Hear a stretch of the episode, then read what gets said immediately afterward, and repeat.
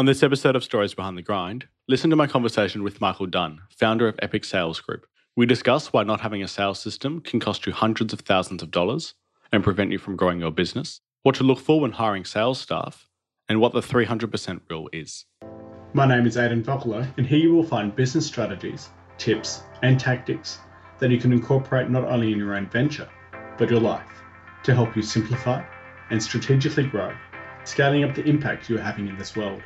Listen as I talk to creators, innovators, and game changers on what it takes to build an impactful business, uncovering their insights, strategies, and tips to help you increase profitability and develop a thriving team culture. Welcome to the Stories Behind the Grind podcast. Michael, thanks so much for coming on the Stories Behind the Grind podcast. It's great to have you on. Yeah, thanks for having me here. Uh, Michael, your ex Navy grew from a single salesperson to a multi store franchise owner, along the way building the best team in Australia and New Zealand. Tell me about the transition you made from the Navy to sales. Yeah, so like I, I actually the story there is I was I was going to stay in the Navy uh, for a period of time. Um, I was probably going to do my full term of twenty years, but uh, one of the trips I did up to Southeast Asia, I was reading uh, I was reading the self development books, and I suddenly started to realise there was there was a burning desire to be an entrepreneur, even though that word wasn't really coined back then. And I spoke to my to my marine engineering officer, and he actually told me that I didn't belong there, which was really bizarre. So he kind of knew that I was a bit different. So I I planned to exit out of the navy, and what I did was I I actually went into real estate initially, and I took some night school and and went into the real estate in the mid '90s. But there was quite a big uh, downturn in the market at that time, and I I actually fairly quickly ran out of money and then I ended up getting a, a stable job at Godfrey's, which got me back on my feet. So I was, I was quite grateful at the time. Yeah. So, um, I guess it's always difficult to make a transition and then to do something that initially didn't work out. How did you get yourself out of that hole to begin with, with the real estate not going the way you thought it would? The funny thing is, I, I every time that I've had one of these moments in my life where things have gone, you know, seemingly very wrong. There's always, this, to me, there always seems to be something on the other side of that. And it's just having that faith that you know that, you know, you've got to continue and, and do what you're, you know, what you originally set out to do. So I was actually working in a service station midnight till dawn when I was in real estate, just trying to pay the bills. And, and I was almost at that point where I was thinking, geez, I should go back to the Navy. And the Navy would have taken me back with open arms because I was, I was a tradesman and they were losing them hand over fist. But I just had this, I had this burning desire not to give up. And at the time, I pushed through. And as I said, every time I've done that, there's always been something very significant happen to me after that. And when I got into Godfrey's, I, I actually performed very highly. Within a year or two, I was in the top three in New South Wales and really enjoyed that. It was a real apprenticeship for me for selling because the style of selling in Godfrey's was was a little bit different to normal retail. It was a bit of a direct selling model, and I learned so much from that. So, so in answer to your question, I I had faith and pushed through, and and just realised that I couldn't go back to where I'd been before. Yeah, got it. You sort of had this this desire and this push to to keep going and, and to keep discovering sort of new opportunities. When you when yeah. you worked at Godfrey's, did you have a natural sales ability that allowed you to climb the ranks, or was it purely you just had to make it work, so you did whatever you could to to get there? I feel like I had a, I had a very good sense of how to connect with people and build rapport. The the sales system that was in Godfrey's was was not very well architect. It didn't have very good architecture about it. And later, I ended up building my own sales process just out of pure frustration when I became a franchisee. But I, I, believe that the thing that I had was that, you know, the coin the phrase these days is that emotional intelligence. So I, I was able to connect with people and once they liked me, they listened to me and, and then once once they listened to me, they would trust and buy from me. So that's probably the, the shortest way to, to answer that. Yeah, and I think it's um, you know, very important in any industry to um to have that emotional connection with your clients or customers and to, to understand their needs and to meet them where they're at and to take them on a on a journey. I think a lot of people forget that people buy from people and that they're not buying your company or, or you know, they're buying part of it is your company and part of it is your product. But the, you know, there's a thing called a 300% rule where, you know, 100% is your product, 100% is your company, and 100% is yourself. And if you don't sell all three of those equally, you'll actually find it a lot harder to get people across the line. Yeah, definitely. It's sort of a it's a whole package that comes across, and I think it's something that a lot of startups and small business owners struggle with because it is an integral part of any business. Are there any advice that you'd have for founders who are, you know, on the cusp of hiring their second or third employee and are trying to get their sales to cover the staffing costs? Yeah, I think I think the, the biggest advice would be is around spending some time on looking at what your process is. And there's actually quite a lot of information on the internet about how to build a sales process. The problem with most businesses is the, the ones that thrive have a structured sales process. And the ones that don't they tend to be a lot more random and, and don't have any process. So if you spend that time, it is going to be well worth the return because once you build a sales process and a sales engine, if you like, and that side of your business is sorted out, then you can easily scale the rest of your business. So we always talk about scaling sales first and then uh, looking at products and, and all those other things. Secondly. Um, sure, you have to have your products in place and your marketing in place, but there is an enormous amount of focus in the marketplace right now on on getting inbound leads through digital marketing. But the other side of it is you know how are you converting those leads? And uh, if you don't have a system set up properly and a and a process with a recipe you're always going to struggle yeah i guess that's the um, not having that consistent sort of flow through and you, you know you might get 100 leads coming through but if you can't you know if you're converting you know, two out of hundred, you know, this week and one out of hundred next week, you're missing out on the consistency that can come with a, that can come with a sales process or a sales system that can give you sort of tangible, repeatable results. The other part of that, Aiden, is if you set up your sales process properly, you will also be looking at who your target market is, who's, who's your buyer, you know, buyer's persona. And only, you know, staggering statistic that I found out only a week or two ago was only 20% of businesses know their niche and their target market properly. So there are a lot of things that cross over when you when you build a sales process is you're you're focusing on the right leads coming into the funnel. So why have 100 leads come in when you only need 30 leads because you're spending all your time with that, those other 70 leads that might not necessarily even be your target market, uh, if that makes sense. Yeah, I, I, didn't realize that, that that number was so low in terms of how many businesses don't don't really know their niche. Do you think that that's because you know, as founders and um, and small business owners, there's a tendency to try to want to please everyone? Yeah, absolutely, absolutely. I think that in well, in America, they say the riches are in the niches, and I think with technology these days, we have the ability to talk to people, to audiences through platforms like Facebook and social media, but we have the ability to talk directly to very specific people. And I think a lot of people they, they don't narrow that down enough. And and if you want to be everything to everyone, then your, your message is is not going to be as strong as if you're talking to a very small amount of people. And the you know the other side of that is that you only have to have a certain amount of clients um, you don't need to you don't need to bring the whole world in. You only have to have a very small amount of clients uh, with a product that is that is going to add immense value to them to build a very profitable business. So you don't have to be everyone to everything. So. Are there any advice that you'd give to people to sort of narrow down their niche? Any any questions they could ask themselves to make that process a bit easier? I think that again, there's a lot of information online about you know the client profile and the and the buyer's persona and, and those different areas. But I think you've just got to spend an amount of time in going through those exercises. And certainly, you know, they can take quite a few, like even a few days or a week to really focus in. Um, the other side of that is maybe get a little bit of advice because when you're inside your own business, uh, you know, there's a good saying that I always use, which is you can't see the, the label when you're inside the bottle. So often, if somebody comes in and talks to you about that, and that could be, you know, just a coach or, or, or somebody else that's been around in business, um, even giving someone a call that's successful in business as well, which a lot of people are open to. If you do that, then uh, you'll find that, you know, that'll open up a lot of different insights that you you didn't think of before. And then all of a sudden you can focus on uh, who your real customers are. And uh, once you make that shift, uh, your business can change dramatically. Yeah, was, I was talking to a, um, guest on the podcast earlier last year, uh, Jason Malewin, who went through, I guess, a similar process and went from servicing everybody to servicing a really, really small target market, he's managed to really sort of grow his business in that time, you know, really just targeting, you know, one sort of core target market. It's definitely such a valuable exercise to do.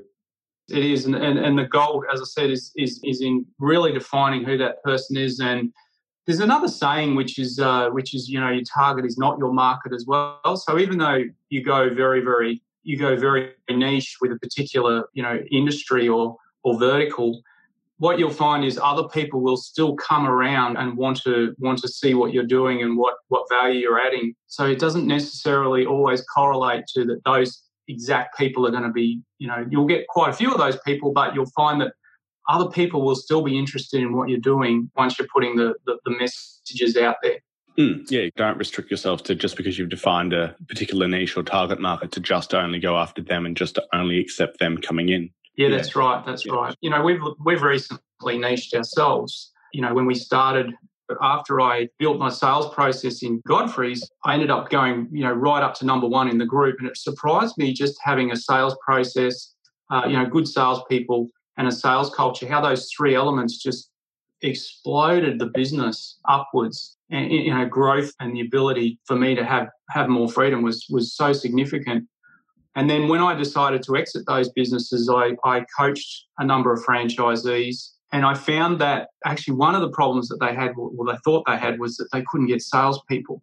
That's where I went out and, and founded Epic in in uh, 2016 because I felt like there was a gap in the market for hiring salespeople at the time, and that a lot of the recruiting companies were not really servicing that that idea properly, and that a lot of them were what I call human trafficking. And that's not all recruiters, by the way, but but a good number of them had been doing this over a period of time and getting away with it. So so when we set up Epic, we felt like the original problem was that you couldn't find salespeople. They were hard to hire and they were hard to keep. We that was the first, you know, that was the big three problems that you'll hear a lot of businesses talk about. And then after a period of time, we realized that actually wasn't really the problem. It was part of the problem. But the underlying problem was that most businesses just did not have a proper sales process or a proper sales environment to plug those sales people into. And so after a couple of years of building over 30 sales teams, we saw this huge need because we were we were doing consulting anyway for these businesses. And we were helping them with you know doing onboarding plans and all these different uh, assets that they didn't have. And then we started to realize that some of these salespeople they just weren't thriving. They were good salespeople but they were putting into poor environments and they just weren't surviving and they ended up failing not because of of themselves but because of the business wasn't supporting them and it really opened my eyes up. And again, this is the, the answer to your question was that the, the niche that we thought we were going down, which was hiring salespeople, wasn't actually the, the, the cause of the problem. So we then went uh, a bit deeper and niched further. And now we prepare businesses for, for sales process and for, for hiring salespeople. Yeah, which is such a valuable thing to do in, in any business, really, is to have a, a systematic, rigorous sales process that you can follow through that you can continually sort of test and adapt and update as needed to then get the you know those consistent results and the business and um, for their clients as well. So Absolutely, and the number one failing in businesses is that you know if you don't get sales, you, you don't have cash, and if you don't have cash, you, cash is oxygen, and you'll and you will fail. So so once you've built out that that sales engine and you can um, automate that sales engine, that solves a whole lot of problems that most businesses have. And that's why it surprises me still to this day why a lot of businesses don't focus on that actual engine uh, or that process. And I actually call it a sales operating system. It needs to be installed in your business, and that becomes a duplicable process that either yourself as a founder or a leader does, or more, or as you as you grow, then you start to bring on a sales team. But even saying that, if you build a, a great enough sales process, you can hire someone who doesn't necessarily have a lot of uh, sales skills. Um, if, if they've got the right attitude and the right drive, and they can very quickly come up to speed and they don't cost you as much money as, as a salesperson who who demands a, uh, a large salary and uh, and then becomes a bit of a dominant black box in your business. Yeah, I, I, can imagine having that that dominant black box in your business through a salesperson is quite a common sort of scenario for businesses. Hiring someone uh, especially when the founder CEO doesn't have those inbuilt sales abilities to hire someone else to take that load off them and then not really understand what they're doing or um, you know how, how they're generating results and then having to rely on this salesperson sort of lean on them too much in a sense correct you're setting yourself up for a, for a lot of risk because if that person ends up leaving then they take an enormous amount of thing out, out of your business. And the best way to look at this is that you want to be managing a system, a sales operating system. You don't want to be managing a, a salesperson. And once you set that system up and it has all the all the KPIs, all the milestones, all the measurements, and all the conversion points, then it's it's very easy to see whether they're performing or not.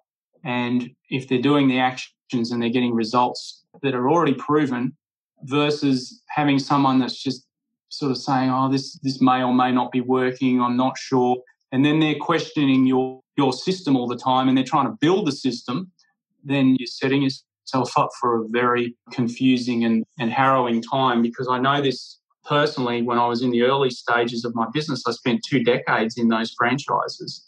In the first 10 years was very, very haphazard and very confusing. And, you know, I didn't have a very good sales process. I had a very poor way of bringing people in and supporting them.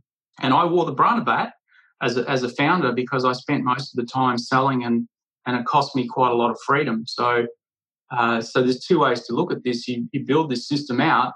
It takes a bit of time, but it's going to give you a lot more freedom in the long run, and also uh, the ability for, for your business to grow and scale. Yeah, definitely. It's always important to have that sort of rigorous system, and then you can sort of rely on on a system, and a system you know doesn't leave the business in a sense. It's always there. You've plugged that hole already. And the thing about that that particular system, the sales operating system, is the most mission critical asset that you can build in your business. And even though you've built that system, that the next phase of that, and this is where a lot of people don't understand, is you've got to evolve that system. So you you need to be you need to be looking at it constantly and, and seeing how you can iterate different areas of it. How can you introduce new insights? How can you introduce new statistics from your marketplace, new stories, um, new testimonials, all these different things. A, a sales process you know, should be changing from even month to month or quarter to quarter and bringing in new technology because the, you know, the growth in technology at the moment is just exploding everywhere. And there are so many things that can leverage and ratchet you out of different areas of your business. That's what I, you know, that's what I encourage people to do is really build that system and that sales operating process. And then once you've done it, continue to evolve it. Yeah, yeah, it's definitely definitely very valuable to um yeah, to not to not have it as I said and forget. You know, I've got a system; it's fine, and I don't need to change it. It's definitely something that, like you said, sort of continually evolves and adapts over time. I guess what would your recommendation be to to adapt it? Do you start looking at the pieces that are breaking um, in that process, or, or, do you look at the things that are doing well and, and find ways to improve those even more? I think you've got to spend time on on educating yourself as a founder in this area. Uh, there's no point in, in, in avoiding this. It, it's not about becoming a salesperson because if you set up a sales system or a, a buying process that is very elegant, the buying experience, which is what you should be focusing on, uh, should be very seamless. They should be going from one step to the next step to the next step, and there shouldn't be there shouldn't be a lot of pressure on the buyer.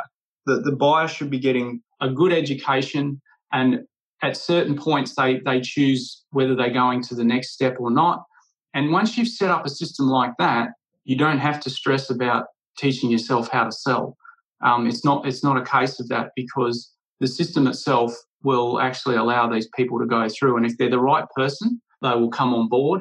And if they're not the right person, you identify that as early as possible, and you know you set them free and, and, and spend time with the people that you need to spend. So, as I said, a, a really worthwhile investment is getting that, that sales operating system up and running.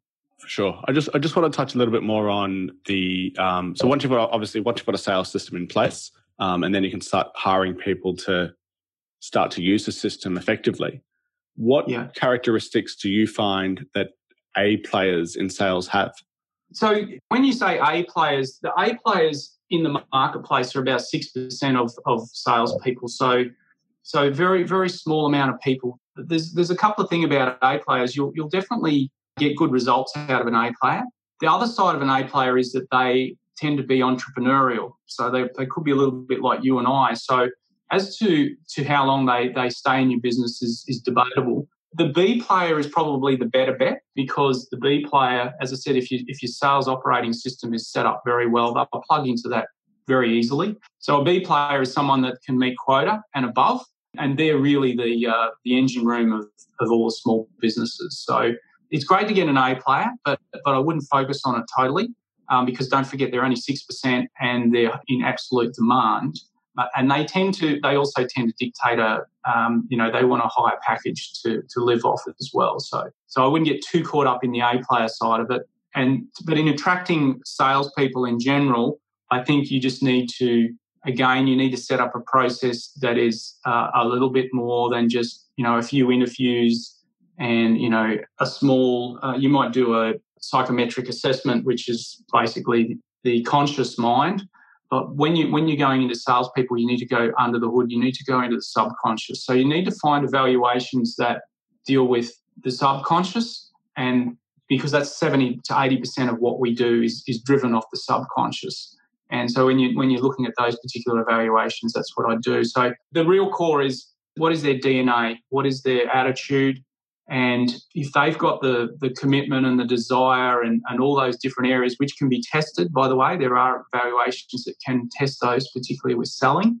Then the easiest way is to uh, is to hire off of those and not always the skills and the experience because there are a lot of experienced salespeople that bring a lot of baggage into your organization.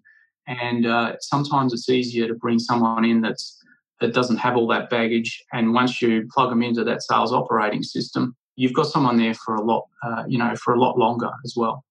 Yeah, and I think it speaks volumes then about having that sales operating system in place that then you can, you, you know, you can definitely leverage other people to come in that are almost guaranteed to stay with your business longer use the system as it was designed and help grow with the company. Correct, correct. And as I said, it, it's about managing that system over managing the salespeople because when a salesperson comes on board, one of the areas that one of the greatest you know areas that people fail in as a small business is they don't ramp them up properly. They don't have an onboarding program. But then it goes back one step further, which is they don't really have a system that they're plugging that person into. So so then it becomes nebulous and it becomes you know is that person working out? Is that person not working out? And then, you know, you go for another six months and then one day you wake up and you've got to let them go. But that can cost you five and six figures if you do that versus just sitting down and, and building that process and that, that operating system and then having the ability to have that person come in and build the expectations from the start and say, you know, this is this is the onboarding program, this is the training, you know, these are the skills that we need you to learn these are the milestones. What this is what success looks like over a you know 30, 60, 90, 120 day period. And then it becomes binary as to whether they're taking those actions and getting those results or not. Yeah, it's a lot easier to then performance review if need be as well and, and to have those KPIs built in. It's easier to look at the data as opposed to go with the gut feel. Exactly. And that and that those conversations become a hell of a lot easier when you've got that system behind you and, and you can say, you know, this is what you're meant to do, this is not what you're doing. You know, how do we fix this? And if we can't fix this, then then we need to let you go and, and you have an, an, an opportunity somewhere else. And it's as simple as that. But far too many businesses don't do this in the first instance and they pay a very, very big price for that.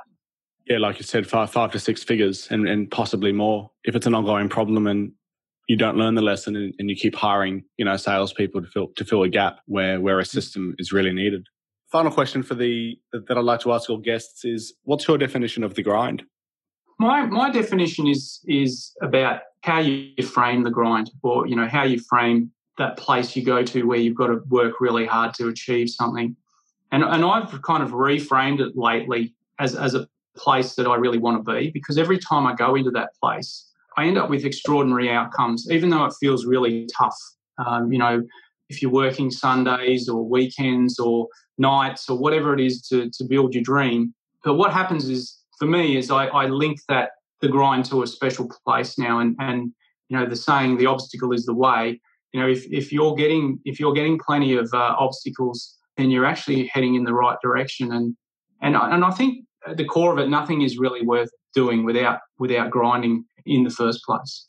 Love it. So it's almost like you know, lean into those difficulties, take those challenges on board, and if it's you know if it's the easy road, then then look elsewhere. In a sense, absolutely. And when I think about everything I do in my life, every time I take the easy road and I want to be comfortable, and I'm you know I'm watching you know TV or different things, it's it's kind of cool for a little while, but you have to understand that the, the best way to to get something done is to go through a, a, challenging process first. And once you accept that, it becomes actually kind of fun after a while. Yeah, it's almost, I'm not going to say easier, but it, it's definitely more enjoyable once you, at least for, from my experience anyway, going through some, some difficult challenges. Once you come out of those challenges and you realize the, the mini transformations that you go on, it then almost becomes, becomes a game in a sense to go, okay, well, what, what challenges do I have? What am I facing at the moment? And, and what, what do I need to, to do or be to, to get over them?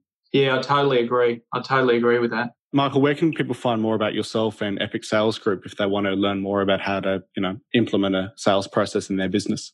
Yeah, so we are building a new website which should be out shortly. That's uh, epicsales.global. And uh, if anyone else wants to reach out, I'm on LinkedIn fairly actively. And also, you could just you can email me at, at michael at epicsalesgroup.com.au if if anyone's got any questions. I'm happy to uh, happy to answer them. No worries, Michael. Thanks again for your time on the podcast. It was great to hear your um hear your perspectives on on on sales and and what business founders can do to um to make that process a lot easier. Thank you, Aiden. I appreciate the opportunity. If this is the first time you've listened to the podcast, I appreciate you for stopping by. Please subscribe. Otherwise, if you took away valuable advice from this episode, I'd love for you to share it with others. Until next time.